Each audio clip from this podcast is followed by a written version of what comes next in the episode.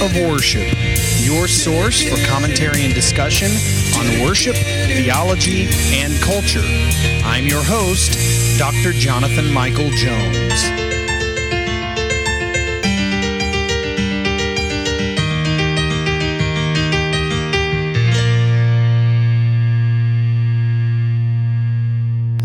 And welcome to the Act of Worship podcast. This is Dr. Jonathan Michael Jones, and continuing in the Psalm Project today with Psalm 58.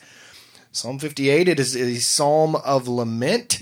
It is titled to the choir master according to Do Not Destroy, uh, similar to Psalm 57, the same instructions there. It is a Miktam of David. Um, the Psalms of Lament often contain sections that are curses or uh, imprecations directed against the evil and the unjust. And so the objects of, of the psalmist's scorn here seem to be human rulers, especially unjust judges. Early Christian tradition associated this psalm with the high priest and the Sanhedrin as they condemned Jesus in Matthew 26, 57 through 68. Let me read that real quick. Then those who had seized Jesus led him to Caiaphas, the high priest, where the scribes and the elders had gathered, and Peter was following him at a distance. As far as the courtyard of the high priest, and going inside, he sat with the guards to see the end. Now the chief priests and the whole council were seeking false testimony against Jesus that they might put him to death, but they found none, though many false witnesses came forward. At last, two came forward and said, This man said, I am able to destroy the temple of God and rebuild it in three days. And the high priest stood up and said, Have you no answer to make? What is it that these men testify against you? But Jesus remained silent. And the high priest said to him, I adjure you by the living God, tell us if you are the Christ, the Son of God. Jesus said to him, You have said so. But I tell you, from now on you will see the Son of Man seated at the right hand of power and coming on the clouds of heaven. Then the high priest tore his robes and said, He has uttered blasphemy. What further witness do we need? You have now heard his blasphemy. What is your judgment? They answered.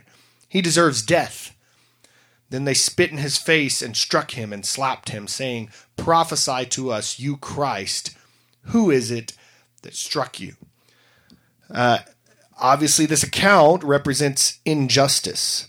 And certainly it was God's plan for that to happen. But it, it what Jesus' death his crucifixion was an unjust punishment. And so, here in this psalm, in Psalm 58, the psalmist uh, focuses on unjust uh, injustice. Let's look at this beginning of verse 1. Do you indeed decree what is right, you gods? Do you judge the children of man uprightly?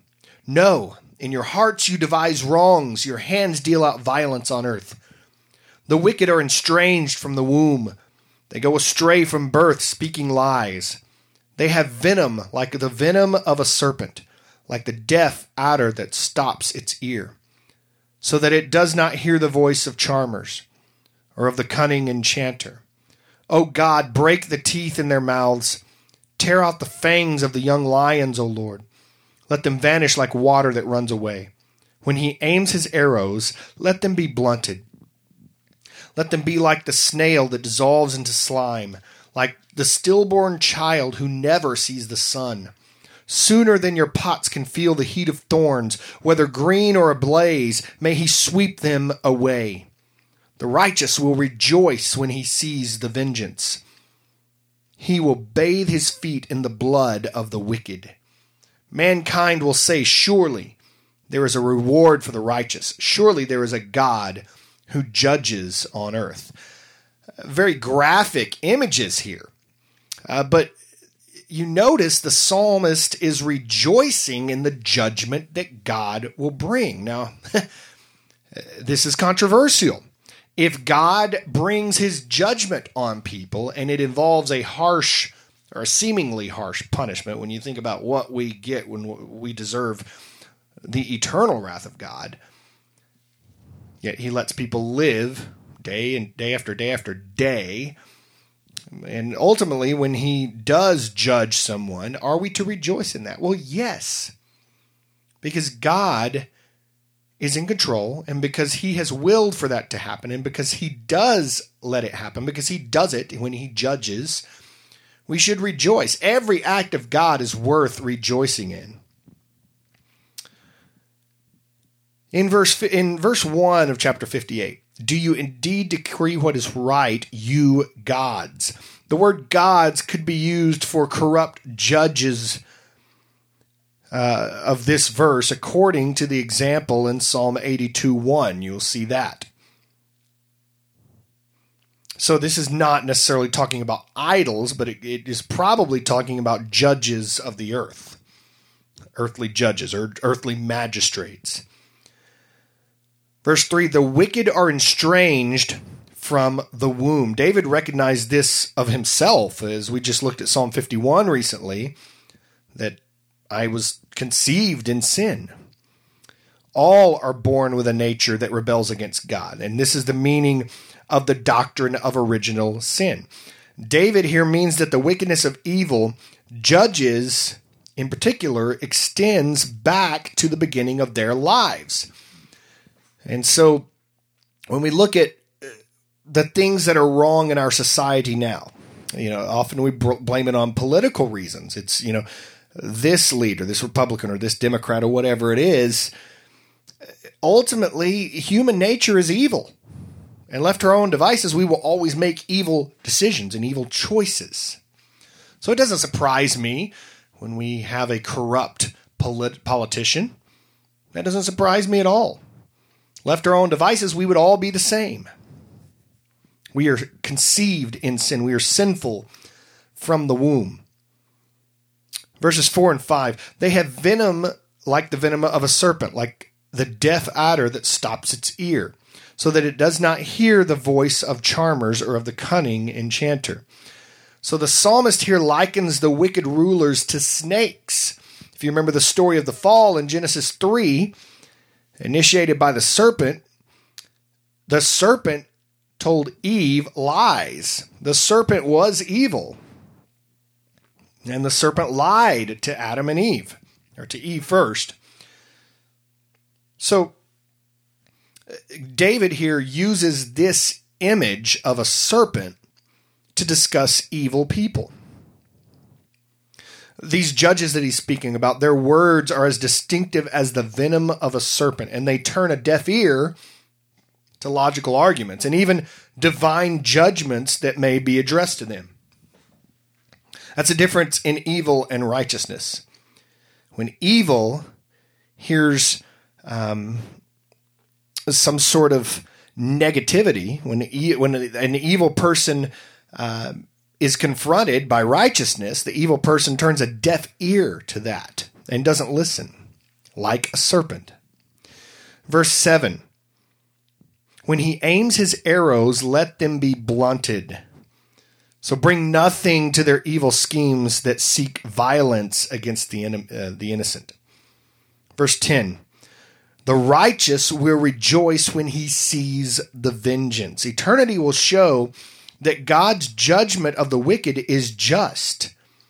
And this judgment will cause rejoicing, since the alternative really would be unthinkable, and that is heaven populated with God's enemies. Listen to Revelation 16, 5 through 6. And I heard the angel in charge of the waters say, Just as you, O Holy One, who is and who was, for you brought these judgments. For they have shed blood of, of saints and prophets, and you have given them blood to drink. It is what they deserve. So, yes, graphic image. Yes, harsh. But is that what God desires to do? Is that what God wills to do? Absolutely. And it will happen. And God's people will rejoice in that because otherwise, as I said, heaven is populated with enemies of God. And eternity with Christ in heaven is reserved for those who choose to worship God and God alone, who are not enemies of God, which we all once were. But for those of us who are people of God now, th- praise God that He has saved us. We will rejoice when God brings that ultimate judgment.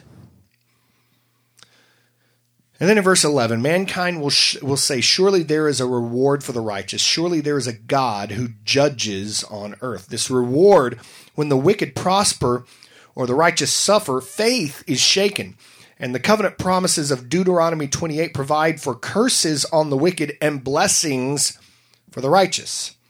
And the last judgment, the final judgment, will set things right again. And my hope and prayer is that we are all on the right side of that. We are all those who are not enemies of God anymore, but we are saved, radically saved from our 100% complete depravity.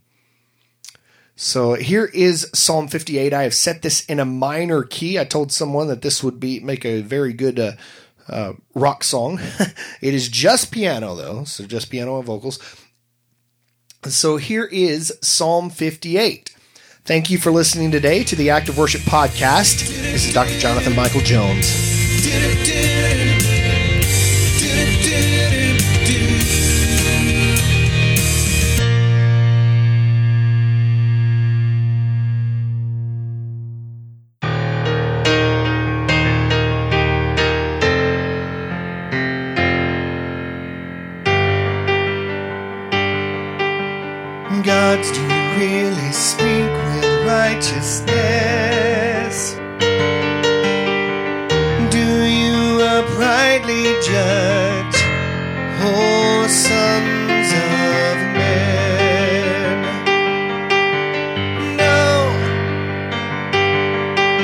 Your heart you work in righteousness. on earth you weigh out violence from your hands. The wicked are estranged from the womb. These who speak lies have wandered since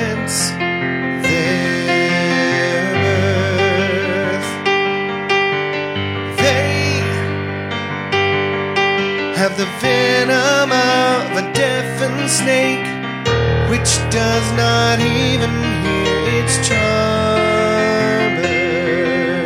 spells. God shatter all their teeth within their mouth. Break out the fangs of lions young.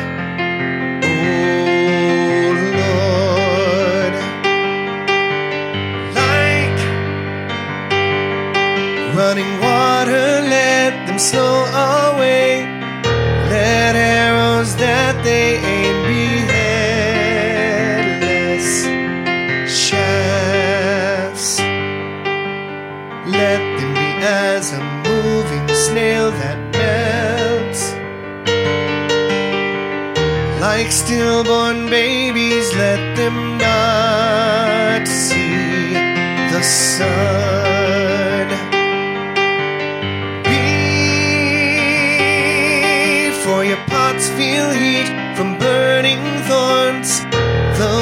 Wicked green or dry he blows away.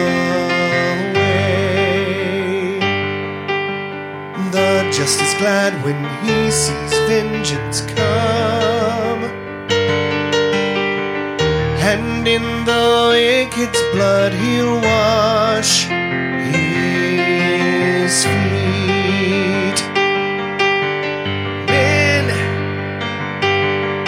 Say the righteous surely have reward. There surely is a God to